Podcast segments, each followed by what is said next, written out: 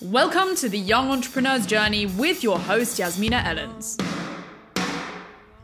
Welcome to the Young Entrepreneur's Journey, where we take the skills, mindset, and attitude needed to achieve any entrepreneurial endeavor, whether you're just starting out or you're already on your journey. And now, our host, Yasmina Ellens.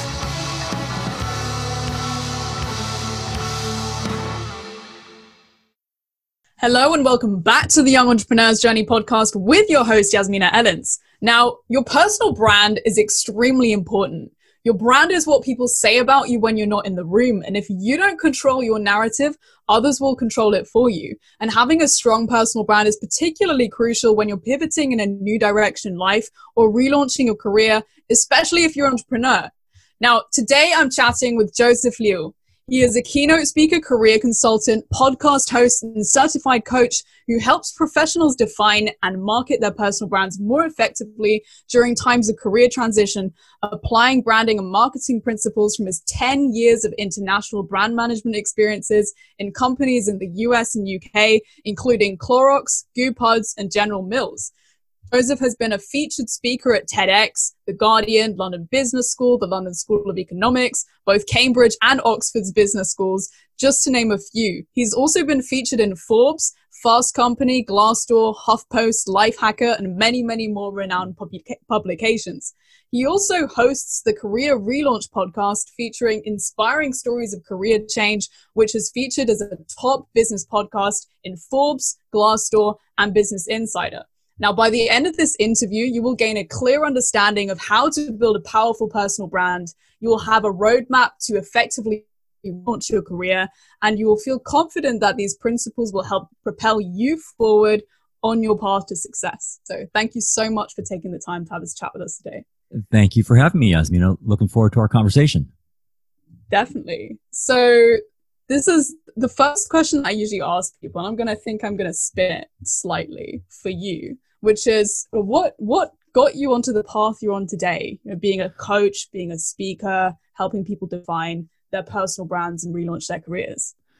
So it kind of depends on how far back you you want to go, but um, I guess I, I, guess I'll start by first of all talking about the fact that I have always been interested in starting my own business from the very uh, start of my childhood. I was interested in business, and actually in high school, I, I started a, this is going to age me a little bit here, but I started a floppy disk uh, resale business in the basement of my home in uh, Springfield, Missouri. I was selling, I was just selling blank floppy disks and uh, loved that. I eventually thought I was going to go to medical school, went to medical school, left medical school after a couple weeks, and at the same time, found myself eventually applying to business school.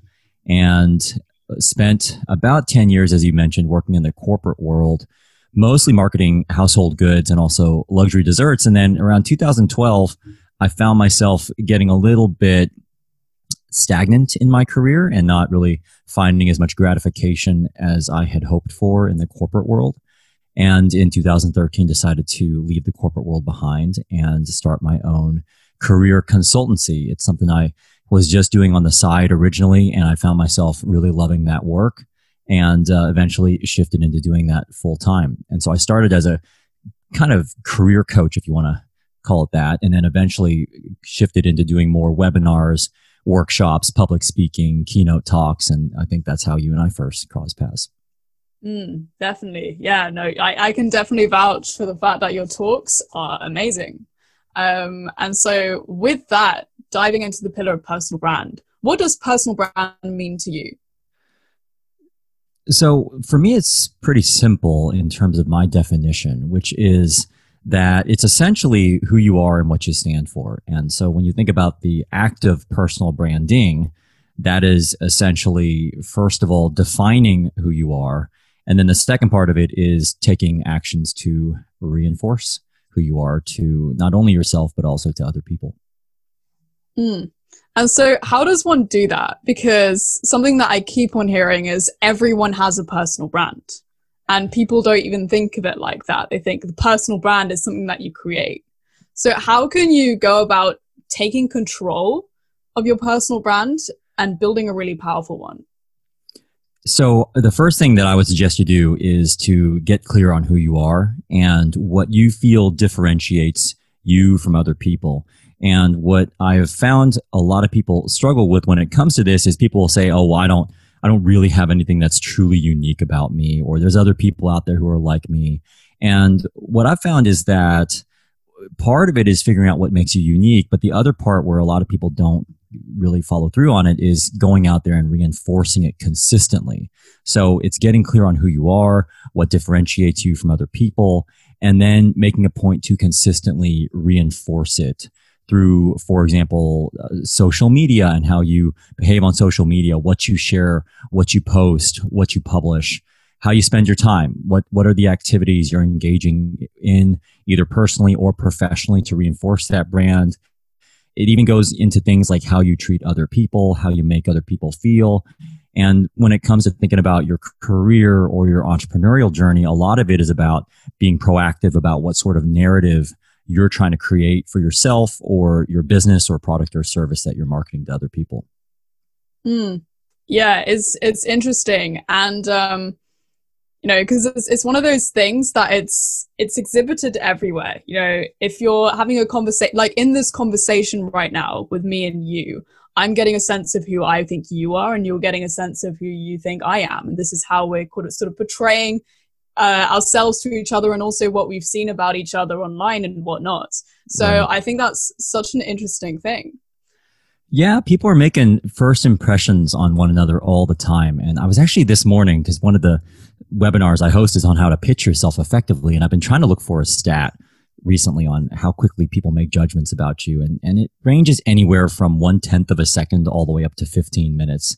And uh, the reality is that this is just how the human mind works. We make judgments about one another very quickly, and it's hard to remake those impressions once they've been formed. Mm. Yeah, I think um, one of the most powerful ways of learning is learning from failures and learning from mistakes. And you've got so much experience when it comes to branding and marketing. And so I'm wondering, what are the mo- most common mistakes that you see when people are building their personal brand? So there's probably two mistakes I see quite often, Yasmina. The first is trying to be everything to everyone. And by the way, when I talk about these mistakes, these are things I've done in my own career, my own life. These are things that are very tempting and very natural to do. But trying to appeal to everyone out there, trying to be broad in your approach or to take a very open ended, flexible approach in terms of how you define yourself or how you communicate with others uh, this happens when people are job hunting. It also happens when people are trying to launch their own business. They're trying to launch too many things or try to be too many things to too many different people. And what tends to happen when you do that is you try to stand out to everyone, but you end up standing out to no one. And so this is a fundamental principle of marketing, which is to try to be very specific about what you're offering to other people. The other common mistake I see is that people will take more of a bottom up approach to how they describe themselves. And what I mean by that is they'll look back at their career history and they'll just do like a chronological rehashing of every single role and responsibility and job title that they've had. And what I've found to be more effective is to be very selective and specific about those exact experiences that you want to communicate to other people. So I think sometimes people feel like they have to say everything about their background, but actually, it's okay to be selective and to only highlight those experiences that you feel are most relevant to the kind of narrative you're trying to build for yourself. Mm, it's true because the brain can only take in so much information. So if you're yeah. going to give someone a five page CV and I'm like, look, I've done all of these incredible things, so many of them, they're just yeah. going to, they're, they're, they're not going to, they're going to miss the important stuff. And yeah, I think exactly. that's why being selective is so key because you can say, this is why I am relevant to you. And I think the point that you made about not watering yourself down, defining exactly who you are, and not trying to placate, placate to everyone is such an important point. You need to know who is my target audience? Who am I trying to attract? Who is my target market? Because if you don't do that, you're not going to attract your target market. If you try and water yourself down and placate to everyone. One, that's not a good state to be living in. That's just not fun. Uh, and second of all, you know, people aren't, as you say, you're not going to stand out. Yeah, exactly. It, it can also just be very overwhelming, which I think you were alluding to yeah. there. It's just not as much fun because you're just you're just spinning too many plates, and that is stressful and unsustainable. And that lack of focus, especially when you think about entrepreneurs out there, since you're talking about entrepreneurship, it's it's really hard to have a focus and to go really deep into anything if you're spread too thin. So yeah, it's a common mm. common mistake. definitely. Yeah, so your your main gig is you know helping people transition careers or you know pivot in industries, whatever it is, and relaunch their careers. Uh, and so, so, why is having a good personal brand and making sure that the way that you um, approach your personal brand really important when you are relaunching your career? Well, a lot of times what happens is that when you're making a career change, the story that you're trying to tell to other people isn't always going to seem that logical or at least as common because it, it's just easier to make sense of somebody who's had a linear career path that is staying within a particular function or role or organization or sector. Once you start switching careers, what happens is connecting the dots in your career history tends to be a little bit more difficult, especially for, well, not only you, but also the outside observer. So just trying to connect those dots for people is uh, it's actually tougher, which is why it can sometimes be hard to pull off a career change. So getting clear on your personal brand is important because it just helps you tell that story in a way that is clear and concise and consistent so that people aren't having to struggle as much to figure out what you're all about and what sort of pivot you're trying to make. Mm, definitely. Um, it's true. It's true that you need to, it's, it's, it like, it makes me think of when you know, you're applying for a finance position. You're going to put certain set of experiences forward that relate to finance. And this is why I'm great in finance. But then you're like, wait, no, actually, I want to do law. So the next thing right. you do, you're applying for a legal position, and that's a completely different game. And the reasons that a law firm would, would want you is different yeah. to the reasons that a finance firm would want you. Yeah, absolutely. And this is the issue is that when you're not clear about who you are or what you want, the risk is that people perceive that you are not clear on what you want. And so one of the things I do with, with clients and the, uh, the people I work with is sometimes I'll listen to them pitch themselves or they'll pitch uh, their response to a question like, what are you looking for? Or what sort of role are you seeking? And if they're not clear about what they're looking for, the first thing that starts to enter my mind is, well, maybe they don't actually know what they want. And, and so, and that may not even be the case. It might just be that they're not communicating it clearly. But the risk is that you come across as an unfocused candidate or someone who doesn't quite know what they're doing. Mm, definitely. So, how can you pitch yourself effectively? I think this is really important for entrepreneurs, especially because entrepreneurs, they you know they're in the, the beginning of the game. They're like got their little baby. It's a startup. Um, right. How can they pitch that? How can they pitch themselves so that um, you know, if they're applying for a position, someone will be excited to hire them, or an investor will be excited to invest money in their project. So the way I think about this is actually quite similar to how you might market a product to a consumer. It's actually not that different. There's a lot of lessons you can learn from marketing that you can apply to your own career. So the first thing I always recommend people think about is who are you trying to reach? So that's that targeting piece, getting really clear on who is the singular person that you're trying to get your message to resonate with. And then from there, and only after you've clearly defined that for yourself, then you can go back and you can start to think about how you want to position yourself so that you can come across as someone who's offering a service or product that is relevant to that person and meaningful to that person and can help that person. But until you get clear on who you're trying to reach, it's very difficult to have that clear, concise, consistent messaging that's going to be meaningful to them. So that's part one. And then part two is, I think a lot of, um, of just getting clear on your script, rehearsing it, delivering it again and again so that you feel comfortable with it. And part of it is also convincing yourself that you are happy with that story. Because actually, one of our toughest critics is not necessarily that future investor or future partner or customer or client. It's actually ourselves. So if you can convince yourself of what you're trying to sell, that that is half the battle and uh, it makes it a mm-hmm. lot easier to then go out there and convince other people of that definitely. If you don't believe in yourself, why should anyone else believe in you? Yeah, and people can see through that. They can sniff it out. And we've all we've all been on the end of working with somebody or you're about to buy something from somebody and you just kind of sense that they're not that they wouldn't necessarily buy it. And so and you can sniff that out. And people are smart. They can they can figure that out. Yeah, it's true. The conviction is so powerful. If you're if you're sold on yourself and you're so convinced I am the best person for this, then that's going to come through in your speech and then they're going to feel like, "Wow, I think this might be the best person yeah, exactly. for this thing." Exactly, yeah. right.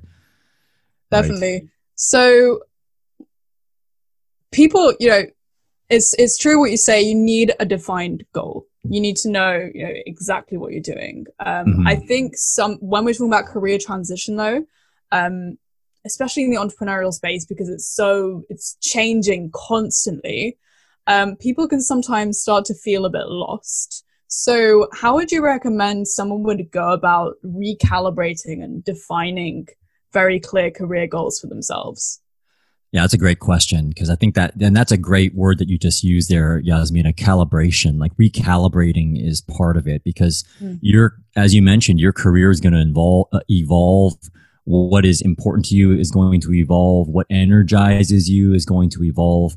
And actually, just recognizing that can be quite liberating because people oftentimes feel wedded to whatever path they've already invested into. So, first step I would recommend you think about is what is important to you and getting really clear on what matters to you in this particular chapter in your career. And for a lot of people who are making the leap into entrepreneurship, it's it's no longer about a particular level of salary necessarily or getting a fancy job title or getting the corner office or climbing the corporate ladder. It's it's about doing something else that they find meaningful or rewarding or, or autonomy or flexibility or having control of a business, having authority to make your own decisions, but just whatever that is for you to get very clear on what matters the most at this particular moment in, in your career, knowing that that might be different from how it looked before and likely will be different from how it looks in the future. And then the second thing is to just figure out what allows you to achieve those things.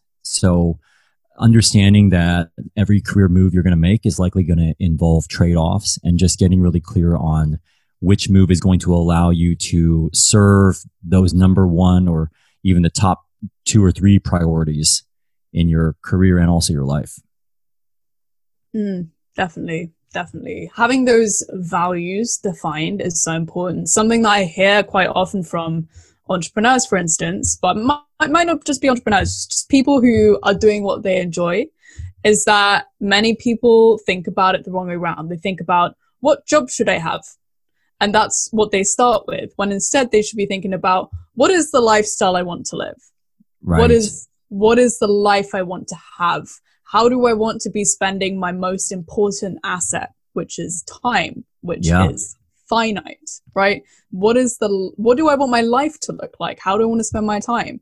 And only once you have that defined, then you can reverse engineer, okay, how can I make that lifestyle happen?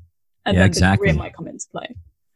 Yeah. And part of that gets into, I think what you're alluding to there, Yasmina, is a little bit around how you define wealth in your life. And, and the way I define wealth is just having more of the things that you want. And what typically people will do is they'll think about material things like assets or money or material wealth. But actually, as you mentioned, there's a lot of lifestyle wealth out there that sometimes people forget, but is oftentimes that motivating factor that triggers people to want to make the leap out of a traditional job into something that's maybe a little bit riskier, but actually affords them more flexibility or autonomy or uh, just control over how they spend their days. And so, yeah, again, getting clear on what you're trying to build more of in your life is very important. Mm, definitely. Are there any things that we haven't yet touched on that um, sort of involve the steps that one could take when ensuring a smooth career transition? Well, let's see. I guess we, well, we've kind of alluded to them. I'll I'll try to maybe summarize maybe a little bit of what we've said here because I think you use the term build your bridge, and that's exactly what I would describe it as is I guess three things to keep in mind. Number one, is to build your bridge. And as you put it, to actually reverse engineer it, figure out where you are, where you want to go, and how you can take concrete steps to build that bridge across that inevitable chasm that's going to exist whenever you're trying to change careers or whenever you're trying to launch your own business. And then the second thing is to really just hone in on that pitch, get really clear on it, create your pitch, rehearse it until you feel comfortable with it. And then finally to put yourself out there and to take action and to connect with other people, to share your plans, to evangelize your ideas, to to really promote them with other people and, and to put yourself out there and try to try to see if you can gain some traction. Mm, definitely definitely. I have another question that I'd be really curious to hear your thoughts on, and that is, you know, another thing when it comes to career and the journey you're on. A, a lot of things happen in life. A lot of things happen, um, and you're inevitably going to be faced with setbacks. And maybe you know something happens where uh, you get fired or your reputation gets tarnished in some way, and you know, your reputation is very very important because that, that ties into your personal brand um, or something happens that isn't very good. Um, how do you then rewrite your story so that you can continue to move forward? So the way I think about this is actually in two parts. So there's first of all there's the mitigation of the setback. So it's like looking ahead. Is there anything that you can do to potentially reduce the risk of there being a major setback or at least to mitigate the impact that has on you? and and then after that, then there's the actual um, dealing with some sort of contingency planning. So just to explain that a little bit more, first of all, just to minimize the impact, a couple things you might want to keep in mind is to, to first of all just avoid putting all your eggs into one basket. And uh, what I mean by that is to take a bit of a portfolio approach to how you plan to launch your business. And it might be that you keep one foot in your stable full time job and then you you're working on launching your business on the side um, or you, you launch your business, but you have multiple strands of income or multiple strands of business that you're testing the waters on. And then uh, the other thing to keep in mind is to, of course, just have some sort of a backup plan because it again just gives you the reassurance to know that if everything goes south, you've got a you've got a plan B. Now, now with that all said, it's it's possible and also very likely that yeah, you're going to have career setbacks, and when that happens, and I say when, not if, but when that happens, uh, first thing to keep in mind is to just, uh, how do I put this? To, to avoid over apologizing for it, because one of the things I, I used to do a long time ago, just after I graduated from college, was I worked in radio and uh, was on the air doing broadcast radio for a news outlet in Hawaii. And one of the things that they told you when you were training to be a news anchor is to not to not overly apologize on air if you make a mistake on air. And the rationale behind that was that most people who are listening, A, may not even notice, but B, even if they did notice, they don't really care so much. And so we tend to really uh, take on these career setbacks in a way that's much heavier than maybe the outside observer. So just to, to not maybe overly apologize or overly defend the fact that you've had a setback. And then the other thing to keep in mind is just to uh, just do your best to try to pivot. And we're currently in the midst of a, a global pandemic. I've got a lot of clients now who have told me they've been made redundant or people who had planned to launch a business and it's not it's not working out so well. And as an entrepreneur, you just got to get used to this idea of trying to pivot as quickly as possible and to just remember that your career is not a it's not a sprint, it's a marathon and to just be patient with it um, which I know is easier said than done, especially with entrepreneurs. definitely, definitely. Um, that's really interesting. Those are some really good points, and um, it's something that that makes me think about as well. Is uh, in your career story, things will happen, but there are ways that you, in which you can improve it and sort of improve your reputation and improve, you know, solidify your positioning, so to speak, and one thing that I, I've heard about that I like to talk about is the Buddha, which is the big, undeniable, dominating authority. So, oh, right. for example, okay, I've heard about that. Okay. yeah.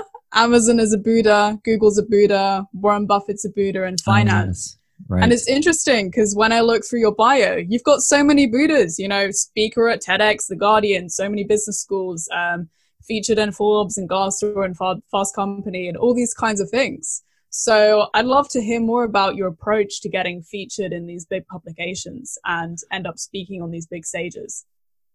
Right. Well, first of all, I got to say it took a while. Um, it's, uh, it's, it is, uh, it's been a privilege to write for some of these publications and to speak at some of these conferences. And I guess for the for anybody listening to this, one thing to keep in mind is that anytime you see somebody who who has uh, a bio and you think, oh gosh, that's uh, that's interesting or that's impressive or oh, I wish I could do that. Just just remember that there was a time when they didn't have those those things on their bio, and uh, there was a time when I hadn't spoken at any conference and I hadn't been featured in any publication, and that there is always going to be a first time for everything. So um, eh, eh, that's I guess just to just to kind of paint the picture that these things do take time. Um, I had a lot of people, just to take the example of being a contributing writer, I had a lot of people say no to my ideas at first. Um, there are plenty of conferences that I have wanted to speak at that I haven't spoken at, and I've given talks that haven't gone so well. And so, so it's um, it's just one of those things where you just have to try to put yourself out there. Uh, just to address your question more specifically, in terms of getting yourself featured in a in a publication, there's a few different ways you can do that. One is to um, sign up to these services that actually help reporters uh, gain access to expert commentary out there. So, uh, just to give you an example, one is called SourceBottle. There's another one called Response Source. Another one called Help a Reporter Out. And I can tell you, as somebody who is a writer myself, what I'll do is I'll be writing an article on a particular topic.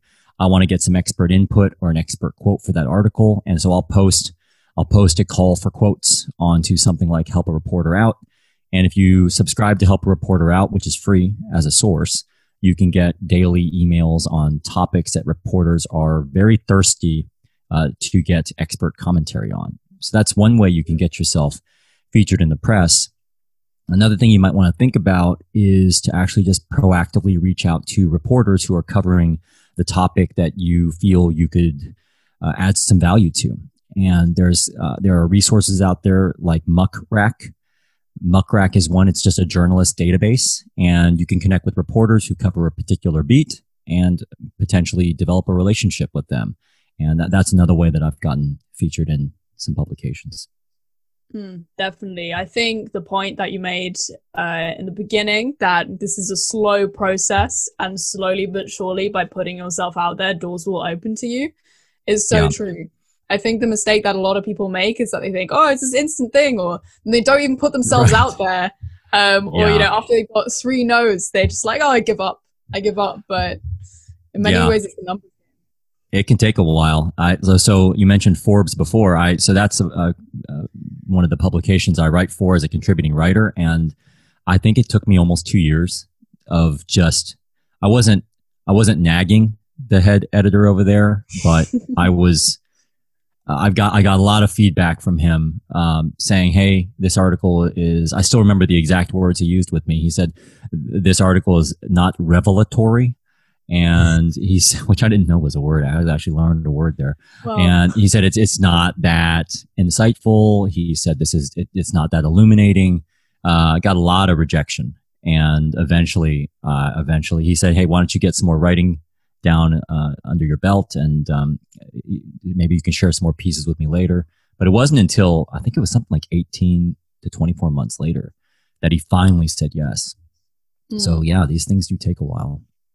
And how do you maintain that level of persistence? You know, when you've got someone saying your writing's not revelatory, it's not illuminating. Yeah. what what what what keeps you from your what what what you know keeps you coming back? What what what helps you pick yourself back up and be like, okay, let me give this another go?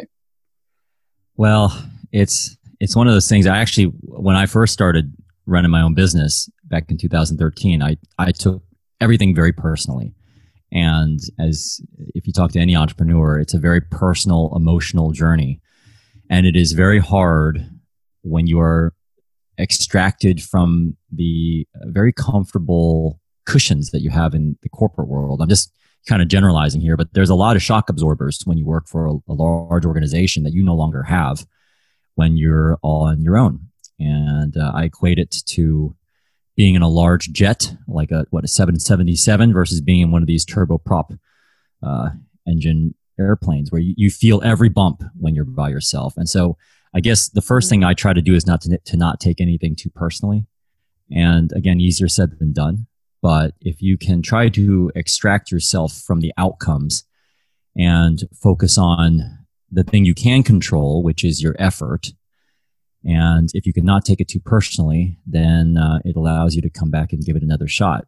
The other tr- thing I try to remind myself is um, that I I certainly don't think of myself as the most talented person or the most um, uh, the most skillful person. I'm not I'm not the best writer out there. I'm, I I'm, I don't think I necessarily have a natural advantage over anybody else, but I am willing to put in the hard work and I am willing to come back and give it another shot and to persist. And I, I feel like as an entrepreneur, if you can have that sort of a muscle to be willing to come back for another round, that can oftentimes that putting in that extra one, whatever, 10%, 20% above and beyond what the average person would do can sometimes make a difference and uh, can help mm. you hmm. turn a corner. Yeah, definitely. It, it, makes me think of this metaphor of you know, when you're when you're an entrepreneur and you go from this big corporate entity to to going out a little little old you on your own. Uh, you know, in in the in the corporate world, you have your ego, and you know the ego is me, but it's not the corporation because the corporation is detached from me. And then you leave the right. corporation, start your own thing. Suddenly, your ego is related to the entire business. So, like the the business becomes your ego in a sense because it's That's your right. baby, it's your thing which is uh, really interesting. Yeah. Yeah. Yeah. It's hard. It, I had plenty of sleepless nights and yeah, it's hard. It's, it's hard when you put all your effort into something and then if it doesn't work out, you kind of feel like, oh, well, either, okay, well, maybe I wasn't cut out for this or, or maybe I'm not very good at this. And yeah, that's hard to stomach sometimes. Mm. Yeah, I think in many ways it comes down to be willing to be humbled and willing to take the punches and just face yeah. the music every single day, knowing that every single day is going to have a different tune, but that exactly. the variety is is part of the excitement. Exactly, um, that's true. Definitely. So, one thing I'm curious about is to personal branding is what is your pers- approach to building a personal brand online? You're using social media, websites, things like that. You know, LinkedIn's big, Instagram's big in a completely different way. What's your overall approach to something like that? So kind of goes back to some of the things I talked about earlier, which is to, to try to take it in pieces. So first of all, to get clear on what sort of narrative you're trying to create for yourself. And instead of just putting yourself out there and just publishing every single thing that comes to mind is to take a step back, figure out what is the domain expertise. I'm talking about this in a professional context. Um, but what is the domain expertise I want to be known for? What is the industry I want to be associated with? where do I want to position myself as a thought leader potentially? And to start there and then to go out and figure out which platforms would allow me to best exhibit this. So, for example, if uh, I think you mentioned LinkedIn, if you if you wanted to, for example, be a domain expert in a particular area related to, I'm just going to make this up, let's say uh, green technology or something, or um, sustainable living then you want to think, okay, well, where might I be able to exhibit myself most effectively? And, and maybe it's a place like, let's say LinkedIn, where you could share your thoughts on that topic or your expertise or uh, blog posts or, or even in, uh, industry white papers or whatever that might be. Um, but to be very intentional about it and to be very selective about it and to think about which platform is going to allow you to best showcase your skills. And then the other part of it is to try to create some sort of a sustainable cadence to that. So if, if you put the pressure on yourself to publish every hour, that's something you're probably going to drop really quickly. But if you can commit to, uh, I don't know, once a week even, but but whatever that cadence is, is to commit to it and try to stick with it. And having that steady stream of consistent content out there is one way that you can um, try to brand yourself. And it doesn't mean you've got to be self publishing and creating. It could mean that you're just sharing or reposting or even commenting thoughtfully on other people's existing content. Mm, definitely. It kind of, all of that over time shows a kind of composite. This is, this is who this person is. This is what this person is interested in. This is what this person is good at, which I think is is really interesting. And just mentioning the comment thing, right? The building relationships is very important. And there's that old saying, your network is your net worth. And it's in many ways, it's true. So I'm curious as yeah. to what is your approach to building your network? And do you have any principles or philosophies that you live by when it comes to building relationships? Yeah, the way I think about relationships, and again, I'm going to try to keep this in the, the professional context because I think that's primarily the focus of today. But you could apply the same thing to your personal relationships. Is I think of if you were to take a snapshot of all the relationships that you've got, they're going to fall into one of three categories. They're either going to be cold contacts, who are people who you haven't been in touch with for a while. Warm contacts, who people, these are people you've been in either regular contact with or maybe recent contact with. And then you got hot contacts who are people you're actively in discussions with related to something that's important to you. And what I try to remember is that it's very hard to go from cold to hot. And so what's important is to try to have some sort of a ritual to keep your contacts warm. And so what I try to do, and I'm not, I'm not always the best at this, is I try to carve out some time and to give myself permission to singularly focus on just relationship warming up or like relationship rekindling. And so, uh, for example, this morning I, I, saw somebody in my network uh, I had not seen in, in, maybe over a year in the Bay Area. He just got promoted at an organization, and so I just I dropped him a note, congratulated him, and he may or may not write back. But I'm trying to just keep certain relationships warm, especially during those times when I don't actually need anything from these people. And so that if and when there is ever any moment where maybe I do need some help with something or I am looking to ask somebody for something, that it's not something that just comes out of the blue.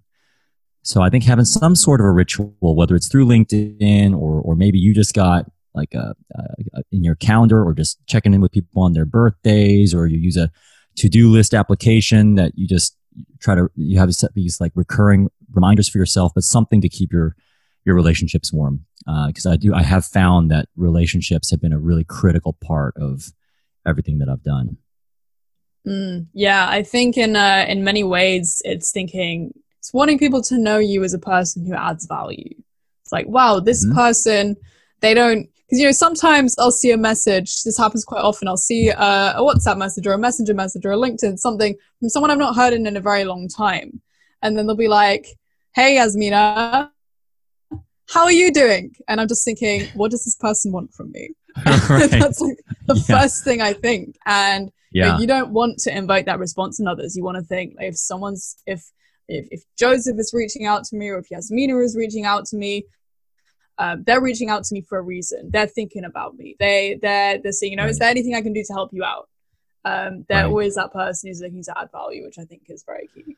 Yeah. Yeah. There's this really weird dynamic I have found. I don't know if you found this, but I've just found that when uh, when when people are reaching out and they don't need something, I, I actually because I'm so surprised at the fact they've actually taken the initiative to reach out to me without needing anything in re- in return. I actually am then suddenly eager to try to see if there's anything I can do to help them. Um, just because I hear from so few people, you know, like I just don't hear from people that often these days. It's the, maybe that says something about me, but, um, and I found the same thing with me. Like when I reach out to people and I don't need anything and I'm, I am literally and honestly and genuinely just checking in with them. I've had some of those people end up becoming clients. I've had some of those people end up um, inviting me to come um, speak at one of their events. It's funny, but when you're not desperate for help, uh, people are, for whatever reason, more open to helping you. And there is the the cruel irony of professional networking.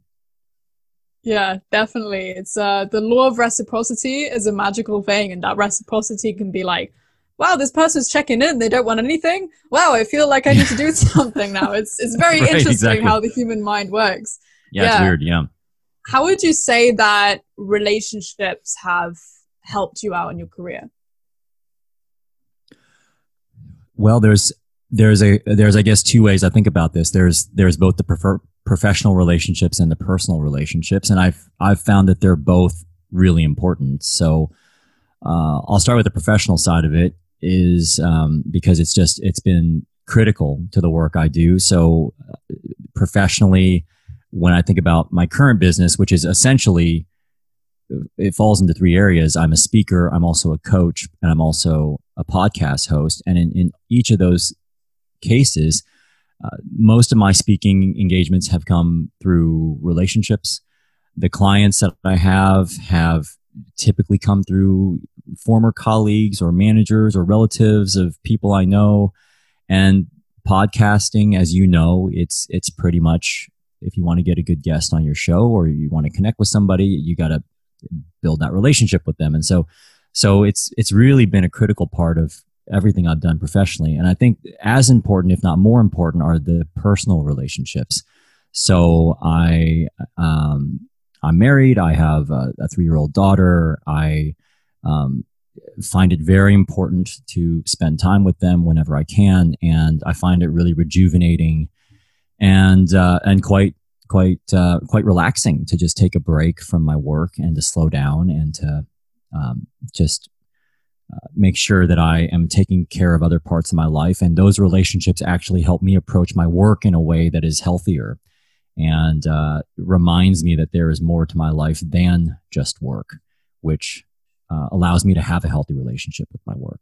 So, yeah, they've mm. both been really important definitely definitely it's really powerful um i think you know if you make your entire life just about your work that can that can soon lead to burnout and just making sure that you have those other fun activities that you do in your life i feel like when i do those things wow now i'm refreshed to go back to work i'm ready to crush yeah. it now yeah actually one exactly. question i really like to ask people on this podcast uh, is what are some non-business activities that you do non-work related activities that indirectly have an impact on your business? Yeah. So, um, the, well, the first one is spending time with people in my life who are important to me. So, uh, that is spending time with my family. I, um, one of the nice things about being an entrepreneur or being a solopreneur or business owner is you do have some flexibility over your time. So, I, uh, like I said, I got a, I got a three year old daughter and, um, I try to either pick her up or drop her off to school every day.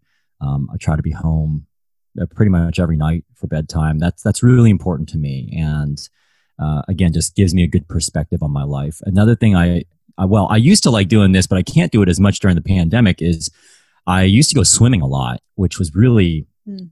um, it was just so important to me because uh, swimming is actually not one of those things that I was ever very comfortable with for most of my life. I was actually very afraid of the water for probably the first three decades of my life.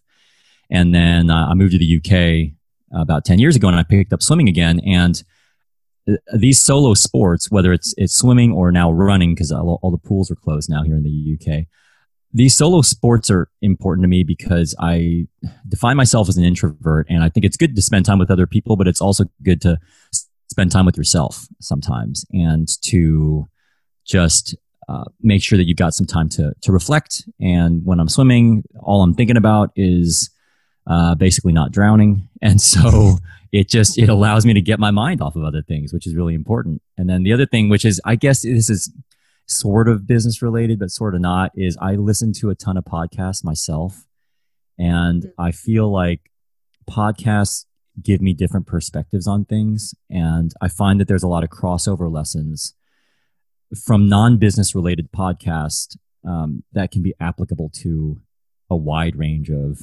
seemingly unrelated aspects of your life. So I listen to relationship podcasts and parenting podcasts. And, and yes, I do also listen to business podcasts. And, and all of those things provide me with additional perspectives that um, in some way do actually help me approach my business and my work differently. Mm, definitely. I think the one one thing that I really like about podcasts is you're listening to two people having a conversation. And yeah. so in many ways when I'm listening to a podcast, I almost feel like, wow, my two really smart friends are having a chat and I'm just listening and I'm really interested in what they're saying. And that's yeah. almost the feeling it invokes. And I think um, one great thing about that is the way in which it upgrades your brain in different ways. So it upgrades your brain by being able to see through other people's eyes and walk in other people's shoes like what's going on in this person's head how do they think and then it upgrades your brain with all of the powerful lessons that you're continuously learning. Yeah yeah you put that very well. I i couldn't agree more. I used to i used to work so i've always been a huge radio fan when i was younger. Again sometimes you can get a lot of clues around your interest by actually going all the way back to your childhood before all this societal judgment and expectation starts to enter into your life. And one of the things I loved doing when I was a young kid was, uh, well, I wasn't on the radio, but I used to like going and uh, taking taking my mom's tape recorder. It was a cassette recorder, and I would just record my voice into it and just record other things around the house and just play it back. I've always been fascinated by audio and and radio and just the, the power of that medium. And when I worked in radio, one of the things that they told us, which I think relates to what you were just alluding to, is that some of the best radio out there or the best audio is when you feel like you're eavesdropping in on a conversation between two people. And I think a lot of podcasting, as you mentioned, is is a one-on-one conversation between two people you wouldn't otherwise get to sit next to in a cafe. So that's why, yeah, that's why I love podcasts so much. Yeah, definitely. It's really, really powerful. Um, veering into a related topic, but not the exact same one. So I love to ask people this question because everyone has a different rule book and a guidebook by which they live their lives because everyone is different and different things work for different people. There are principles that can apply across the board, but everyone is different. And so something that I'm really curious about is what rules do you have for your life that lead to success in your eyes? Well, so um, so rules are yeah, it's an interesting word because I feel like rules in my life have in some way sometimes they serve me and sometimes they don't serve me mm. and i'll so i'll focus on the ones that that do serve me the the first one that i've found to be really important is to make time for people and friends in your life and this has been something that's been so important to me since gosh since i was a teenager and it's something you may have heard me talk about in my ted talk was i actually i had this collapsed lung back when i was a teenager um, and it really uh, it really changed my outlook on life and just reminded me how fragile life is. And I, I oftentimes find myself frustrated by how little time people make for others. And I know sometimes that's outside of your control. And as a, as a parent of a toddler myself, I know uh, I know it is not always as easy as saying just oh you just need to make more time for people. But I really do try to make time for people and f- friends in my life, and it's something I've always tried to do. It's been very important to me. The mm.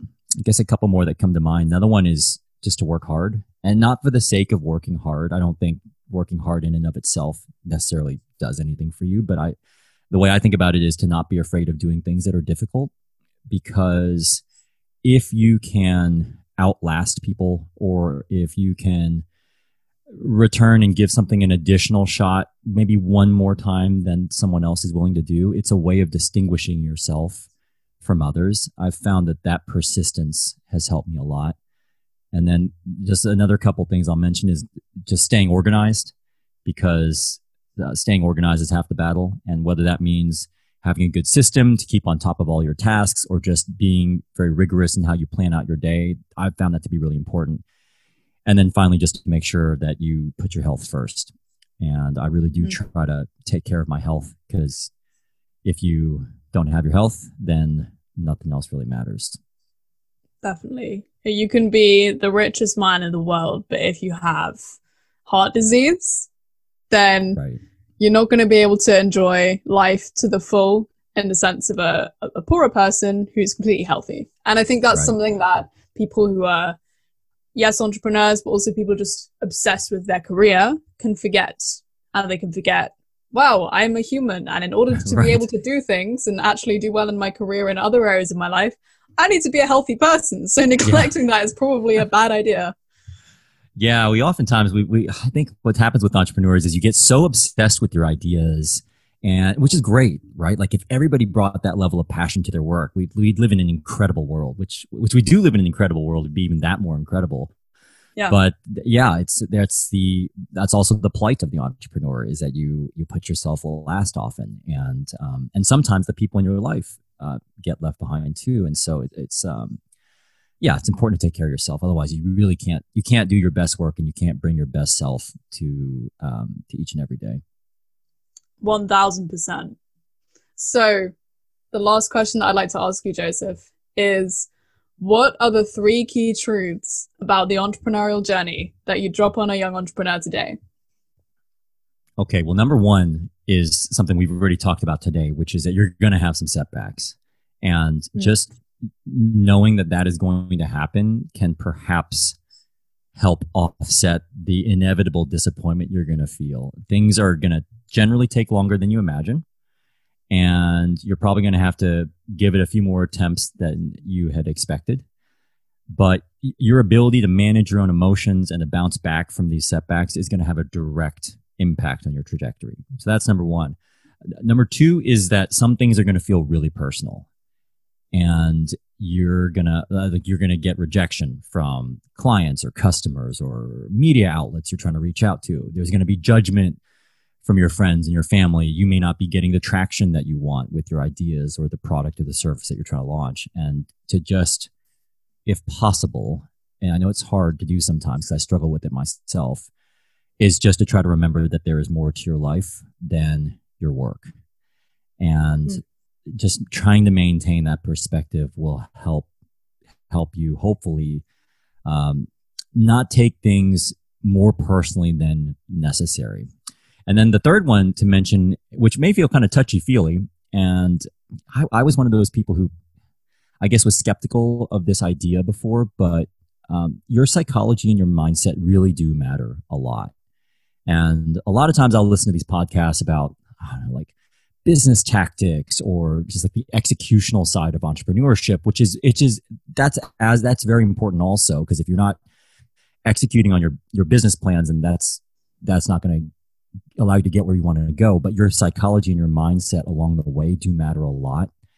And if you can have a healthy mindset and, and a mindset that serves you well i have found that you will be more successful based on the measures you're using to achieve success. And so just making sure you take care of your own psychology, having a positive mindset, That mm. is where all of your actions and your results are going to arise from. So it's uh, it's important to prioritize that. Definitely, it's really really powerful stuff. Thank you so much, Joseph. Uh, I really enjoyed this chat with you. Do you have anything that you'd like to plug to my audience, and where can people find you? Well, first of all, thanks for having me, Yasmin. I enjoyed this conversation. I appreciate your time today. Yeah, if people want to learn more about me, there's a couple places they could go. They could go to my website, which is josephliu.co. Or if they want to check out my podcast, it's called Career Relaunch, and I feature people who have made major career changes, including people who have gone off to start their own businesses. You can feel free to go to careerrelaunch.net. Perfect. And I'll put all of that in the show notes so people can find it very easily. Uh, and yeah, thank you so much, Joseph, for coming on. I had so much fun. Okay. Thank you, Yasmina. Have a great day. You too. Do you ever feel like you put on a front to the world? I did an episode for this podcast with my friend Will Nedder a while back called How to Hack Yourself and Live Life to the Fullest. And we were talking all about how many, many people bottle up their emotions. They mask their true feelings and their true selves with a fake smile. Firstly, because going through hard times is not something that people typically want to hear about. And secondly, because they're afraid to show the world their true colors. One thing that I really love is that Will likes to ask people, How are you really doing? Not how you're you doing, but how are you really doing? Because that then gives them permission to open up, unburden, and be unashamedly themselves and feel lighter and more liberated in the aftermath. And one day, Will himself was actually going through a tough time, and he confessed to the person he was speaking to in that moment, I'm just low key emotional. I just put on a front all the time. To which the immediate reply was, You should totally put that on a t shirt. And boom, the low key emotional streetwear brand was born. Will's passion for his brand truly oozes through in everything he does, and he essentially created this as a call to authenticity. A lot of us put on a front for the world of how we want the world to think about us instead of who we really are. We hide these parts of ourselves from others out of a fear that we will be judged negatively by others or that we won't be accepted for the person that we really are. So, I want to ask you, what's your front? At the end of the day, the low key emotional brand is all about facing your truth. So if you want to wear clothes like a hoodie, a cap, a bikini that actually stand for something real and keep your hustle low key, I have an exclusive offer just for you as my podcast listener.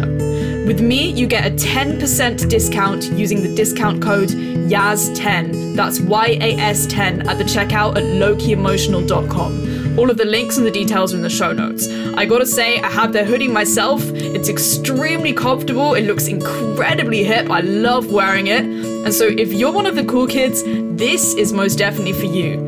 Again, you can get a 10% discount using the discount code YAS10, that's Y A S 10, at the checkout at lowkeyemotional.com, and you too will be rocking the street look in no time. Again, all of the details are in the show notes. Thank you for listening to this episode of The Young Entrepreneur's Journey. This episode is recorded in London by Yasmina Ellens. The music for the show, as well as the editing, is done by Jake Babineau. If you've gotten anything out of this podcast, please consider sharing it with a friend or liking it in the iTunes Store. These things help more than anything else in reaching a broader audience, and in turn, will lead to better episodes for you to listen to. Thanks again, and we'll see you in the next episode.